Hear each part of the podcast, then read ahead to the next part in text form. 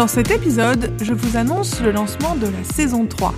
Alors cette saison, je vous en parle depuis plusieurs mois, car cela fait plusieurs mois que je suis dessus.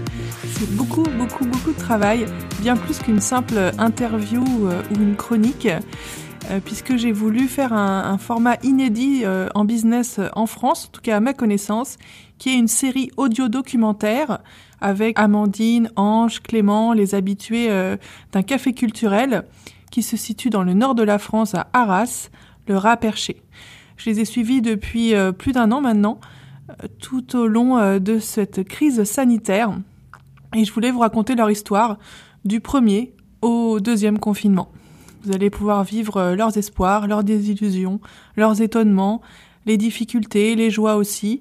Et j'ai voulu aussi avoir avec vous, pour vous, une pluralité de voix. Donc ce ne sera pas que la mienne en voix off, mais ce sera évidemment celle des principaux concernés et principales concernées par cette crise sanitaire dans ce café culturel, le rat perché à Arras. Ce n'est pas une œuvre individuelle, c'est une œuvre collective, donc dans ces pluralités de voix euh, pour cette série audio-documentaire que vous allez écouter, mais aussi une œuvre collaborative avec euh, un monteur euh, vraiment génial qui s'appelle Simon Loris, qui m'a accompagné dans cette aventure créative pour cette saison inédite, qui me tient vraiment à cœur. En fait, c'est ça que je voulais faire quand j'ai lancé le podcast, mais je n'avais pas la matière, pas les compétences l'année dernière. J'ai pu monter en compétences avec vous. Vous m'avez entendu progresser, vous m'avez entendu interviewer des personnes différentes, imaginer des formats aussi différents avec les chroniques notamment. Et voilà, vous avez ce format de, de série audio documentaire. Tout cela sera diffusé en une seule fois vendredi prochain, vous aurez tous les épisodes, les six épisodes disponibles dès le premier jour. En mode binge. Voilà. C'est pas Netflix, mais c'est presque pareil. Et puis, je voulais aussi partager avec vous euh, un échange que j'ai eu avec Simon Loris pour que vous puissiez un peu entendre sa voix. Mais euh, écoutez, je vous laisse euh, partager cette conversation avec Simon, puis vous aurez le teaser officiel. Et ensuite, rendez-vous la semaine prochaine.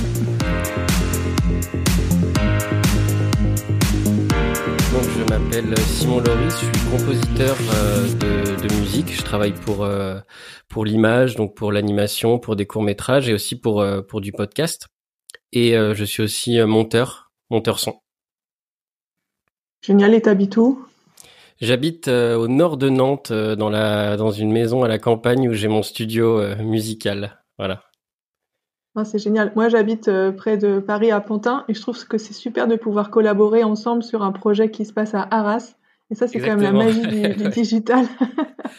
voilà, on a, on a une période un peu dure euh, en crise sanitaire, mais au moins ça crée des collaborations qu'on n'aurait peut-être pas eues. Euh, bah, exactement, vu qu'on peut pas se voir de toute façon, qu'on soit à un kilomètre ou 10 ou 200, finalement, ça change rien. Mmh. donc ça, c'est assez positif. D'ailleurs, de mémoire, on s'est rencontrés via LinkedIn, je crois. Euh, oui, ouais, ouais. Exact. Il y, a, ouais, il y a un petit moment maintenant, mais ouais, ouais, c'était sur LinkedIn. Est-ce que c'était ta compagne qui m'avait contacté euh Ouais, parce qu'elle travaille, euh, elle travaille avec moi. Bon, elle là, elle a, je me débrouille un peu plus tout seul parce qu'elle a des différents projets professionnels euh, dont elle s'occupe aussi. Mais ouais, ouais, elle travaille avec moi. elle s'occupait de toute la partie légale de mes contrats, tout ce qui est lié au, au droit d'auteur, tout ça par rapport à la musique. Elle m'aidait beaucoup au début, ouais. D'accord. Ça devait être elle à l'époque. Ouais, c'est ça, c'est ça, exactement. Bah, moi, je suis ravie parce qu'elle m'avait contacté sur LinkedIn, on avait échangé il y a plus d'un an, et quand mon projet a un petit peu s'est précisé, j'ai pu te contacter. On a testé aussi ensemble bah, le montage de mes derniers épisodes de la saison 2, et j'avoue que c'est hyper confortable d'avoir un monteur euh, voilà, euh, aussi professionnel que toi, en plus avec les musiques euh, que tu composes. moi, j'ai eu beaucoup de plaisir à travailler, et du coup, j'étais vraiment ravie qu'on puisse collaborer sur cette saison 3 ensemble. Ouais, ouais, ouais, c'était top. Et euh, du coup, je me demandais, euh, de ton point de vue monteur, donc est-ce que c'est un métier qu'on connaît peut-être pas très bien dans le podcast? Est-ce que tu pourrais juste nous décrire euh, qu'est-ce que ça veut dire d'être monteur en podcast? Bah en podcast, pour ce qui va être là, on va se concentrer plutôt sur un format, on pour parler d'interview documentaire, pour parler grossièrement, bah ça va être surtout de, de faire le tri entre entre des rushs qui peuvent être plus ou moins longs, qui peuvent durer une heure, une heure et demie, pour garder un quart d'heure, 20 minutes, 25 minutes, essayer de trouver en fait la l'essence du discours et ce qui est le plus intéressant et surtout ce qui a voulu être dit. Donc ça c'est c'est le plus dur parce que ce qui peut paraître intéressant euh, pour nous n'est pas forcément, enfin pour moi, n'est pas forcément pour quelqu'un d'autre. Donc le le challenge c'est d'essayer de trouver ce que la personne a voulu dire le plus quoi pour garder euh, le, le, condensé de ça et que ce soit le plus euh, le plus intéressant à suivre quoi. Oui, puis il y a une partie technique aussi. Moi, je sais que j'ai beaucoup appris à ton contact et aussi euh, à, celui d'autres monteurs euh, qui m'avaient aidé euh, pendant la période de, de premier confinement. C'est sur la qualité technique aussi. Du ah oui, tout de ce qui est traitement de son, etc. Ouais, ouais, bah bien géré, surtout euh, quand c'est des voix qui sont qui sont prises de façon de façon différente, avec différents micros, avec différents logiciels, en prise directe ou pas. Donc ça, c'est essayer d'homogénéiser tout ça et de traiter le son pour avoir le meilleur rendu. Ouais ça fait mm. partie du, du, truc aussi. Ouais, c'est vrai que moi j'essaye dans ce podcast d'avoir la meilleure qualité euh, audio possible. Donc j'ai commencé un peu comme tout le monde euh, avec du bricolage et des smartphones et il y avait pas mal de bugs et petit à petit euh, j'ai essayé d'améliorer parce que je trouve que c'est vraiment important d'avoir une bonne qualité sonore. Donc je me suis équipée de micros et puis je travaille avec toi, je suis vraiment ravie. Et je voulais te demander, avant qu'on rentre dans un peu dans le fond de la saison 3, en termes d'heures de travail, parce que là on va présenter six épisodes de 15-20 minutes, est-ce que tu as, une idée un peu du temps que ça t'a pris de ton côté? Parce que moi, ça m'a pris beaucoup de temps. Euh, mmh, en général, euh, je fais à peu près, euh, pour une première version, je compte x3 de la durée des rushs pour la première version. C'est-à-dire que si on a un rush d'une heure et demie, on va compter, on va compter 4h30 à peu près pour donner la première version.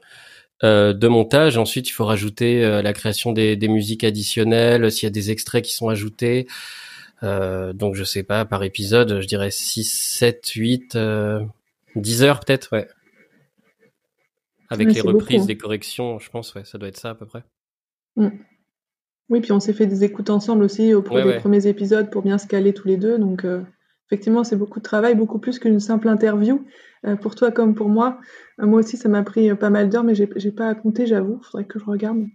Ah bah, surtout aussi en, termes de durée. Mm. Pour cette mm. saison 3 où c'est du où il y a quand même une ambition de, de raconter et d'être fidèle à, à, cette histoire qui a été racontée. Donc, euh, on pouvait pas appréhender le premier épisode euh, qui se déroule en début de confinement sans avoir un peu la connaissance de ce qui allait suivre. Donc, il fallait toujours essayer de regarder un petit peu ce qu'on allait dire dans le 2, le 3, puis arriver au 2, ce qui allait être dit dans le 5 pour euh, qu'il n'y ait pas de redite et qu'on avance bien quoi dans le récit. Donc ça, c'était c'était du taf aussi quoi. Mm. Oui, et puis il y a une pluralité de voix aussi dans cette saison 3. Il n'y a pas juste une personne qu'on interviewe, mais on a Amandine, Ange, Clément, euh, des habitués du Raperché, euh, le bar culturel que l'on suit. Donc c'est vrai qu'il y a une multitude. On a même Macron qui intervient. Euh, c'est vrai qu'il nous a fait la, joie de sa présence pour c'est ça, la joie. c'est un peu traumatique d'ailleurs de le entendre au deuxième confinement. Hein. Euh, et du coup, euh, sur le fond, est-ce que toi qui fais plusieurs montages de podcasts, qu'est-ce que tu as pensé de, en tant que bah, monteur évidemment, mais aussi de ce, de ce format-là, un peu audio documentaire ou documentaire sérialisé. Bah moi je trouve ça je trouve ça très intéressant parce que déjà on est dans une enfin c'est lié à une époque qu'on a vécue qu'on peut presque vivre comme une comme une série à épisodes, pas forcément dans le sens jouissif du terme, mais dans le sens euh, rebondissement. Et on sait pas à quelle sauce on va être mangé, on sait pas où on va aller. Et suivre des, des gens qui ont un café-restaurant comme ça euh, et de le voir vraiment après tout ce qu'on peut entendre, tout ce qu'on peut entendre dans les dans les journaux télé, dans la presse. Là, on est avec eux et, et suivre cette évolution avec eux et travailler là-dessus. Moi, j'ai trouvé ça, j'ai trouvé ça incroyable parce qu'on est vraiment avec eux. Et moi, j'ai, j'entendais ça dans les oreilles et ça changé mon point de vue sur euh, sur plein de choses, quoi, sur euh, sur ce qu'ils vivaient, sur la façon dont ils pouvaient le vivre. Enfin, ça, c'était c'était fou, quoi. C'était fou. Génial, c'est super que tu aies eu ce retour-là. Est-ce qu'il y a des moments, euh, là, bientôt, les auditeurs et les auditrices vont pouvoir l'écouter, que qui sont particulièrement marqués dans ces six épisodes bah évidemment, euh, il y, a, y, a, la dernière soirée avant le reconfinement, donc euh, la, dernière soirée avant le deuxième confinement, euh, où euh, où l'ambiance a complètement changé, où les gens euh, veulent motiver les personnes qui ont créé le rap perché, mais on sent qu'il y a un peu une tristesse aussi là-dedans. Il y a un, il y a quelque chose, il y a comme une bataille qui est encore perdue, mais il faut garder le sourire et tout ça. C'est vrai que ça c'était assez, euh, c'était assez émouvant. Et euh, sinon, de manière générale, Amandine et, et son tempérament, sa façon, la façon qu'elle a de voir les choses, tout en essayant d'être sincère avec elle-même, avec ce qu'elle ressent, mais mais en se disant que c'est dur quand même quoi, parce que ils ont, ils avaient vraiment pas de pas, d'objectif parce que hein, quand on dit un moment difficile à passer bah l'intérêt c'est que c'est un moment et qu'on sait euh, qu'on va que ça va être compliqué mais que ça va durer un, un moment précis. Et eux on voit vraiment que bah ils savent pas quoi. Ils continuent à attendre à attendre euh, ils comprennent pas les aides comment ça marche est-ce que ça vient est-ce que ça vient pas est-ce qu'on rouvre est-ce qu'on rouvre pas. Et c'est ce cet entre deux quoi cet état d'entre deux qui est qui est dur quoi et qu'on perçoit quand on l'écoute. Mm. Oui, qui est assez universel. D'ailleurs, on le ressent aussi à titre individuel. En tout cas, moi, je sais que ce dernier épisode, le sixième, moi, j'avais un peu les larmes aux yeux parce que quand, quand je l'ai monté, enfin, quand tu me l'as envoyé et qu'après j'ai fait le discours voix off et que j'ai remodifié euh, un petit peu, euh, c'était euh, tellement proche de ce qu'on venait de revivre au troisième confinement, puisque là, on termine la saison à peu près au milieu du, troisième confinement. Et ça quand j'ai entendu Macron à nouveau, j'ai fait, j'ai l'impression de replonger dans le passé et que ça ne finirait jamais. C'est vrai qu'à l'heure où on publie, c'est pas évident d'avoir une, idée du bout du tunnel. Et puis là, on s'enregistre là tous les deux. On est en, mm. avril, fin avril 2021, mm, mm. et on, réécoutait dans les épisodes ce qui se passait l'été dernier et tout ça. on a l'impression qu'on qu'on refait un tour de manège, quoi. On sait pas du tout où ça va aller, mais on a l'impression que ça repart et que bon, bah, c'est cool, mais on sait pas trop du coup, quoi. Un peu plus vigilant. Ouais, exact, exact. Bon, en tout cas, voilà, moi je voulais qu'on ait un petit échange. Je sais pas, euh, l'idée c'était de faire un, échange assez court euh, pour que euh, les auditeurs et les auditrices aussi sachent que c'est un travail collaboratif et que tu as, joué un rôle vraiment très important dans, le résultat. Est-ce qu'il y a des choses que tu aimerais ajouter Bah écoute, non, non, non. je souhaite à tout le monde une très bonne écoute et, et vraiment c'est intéressant, quoi. C'est intéressant de se mettre vraiment avec cette corporation pour euh, savoir ce qu'elle a vécu quand on n'en fait pas partie. Et c'est aussi intéressant d'avoir un petit, euh, un regard en arrière, un regard dans le rétroviseur déjà et de se dire, lorsqu'on prend le premier épisode et qu'on on est au moment de l'annonce du premier confinement, de se dire, mais oui, c'est vrai, on disait ça. Mais oui, c'est vrai, on pensait comme ça parce que notre façon de penser, elle a évolué très vite sur le virus, sur les choses à faire, sur les choses à pas faire. Enfin, au début, on parlait tout le temps que du gel hydroalcoolique. C'était le truc vraiment, euh, voilà, il y avait, on qu'il y avait que ça qui comptait. Et de se rappeler comme ça comment les choses ont pu évoluer, c'est aussi très intéressant, quoi. Mm. Ouais, moi c'est ça que j'ai bien aimé le documentaire retracer la chronologie. À chaque fois que j'ai travaillé sur les épisodes, j'ai dû revoir la chronologie parce que tout se mélange et, tout se ressemble. Donc euh, c'est vrai que c'est une vertu un peu pédagogique euh, et, introspective en fait de voir aussi comment nous on réagissait à, travers euh, Amandine et les autres et de se dire en miroir, oui, voilà, moi, c'est vrai qu'il y a un an, on pensait ça, on faisait ci, euh, voilà où on en est aujourd'hui. Euh. Moi, je trouve que c'est effectivement un des intérêts de, cette euh, série documentaire. Oui, tout à fait. Et, dernière question, est-ce que tu penses que ça s'appelle plutôt, alors, c'est quoi, un documentaire sérialisé, un, report, un audio documentaire, une série audio documentaire, toi qui es du métier, comment tu qualifierais ce qu'on a produit ensemble? Bah, c'est une série documentaire audio, une série audio documentaire. Euh, comme tu veux. Après, dans tous les documentaires, il y a toujours, euh, il y a toujours une part de, il y a toujours une part de réécriture. Hein. Euh, le montage, c'est toujours une légère réécriture. Donc, même si on veut faire quelque chose le plus objectif en documentaire, c'est un peu, c'est un peu voilà, il faut reconnaître que c'est toujours un petit peu reconstruit. C'est obligatoire. Donc, ouais, une série audio documentaire, ça me paraît bien. Bon, bah écoute, génial. Bah voilà, c'est ça qu'on a créé ensemble. Et puis, bah, je souhaite à tout le monde une super écoute. Et puis, toi, Simon, euh, Simon et moi, bah, on retravaillera ensemble sur la suite. Et ouais, j'espère. Et j'annonce d'ailleurs le teaser que tu as créé et qui nous rappelle aussi cette actualité. À bientôt, Simon. Salut.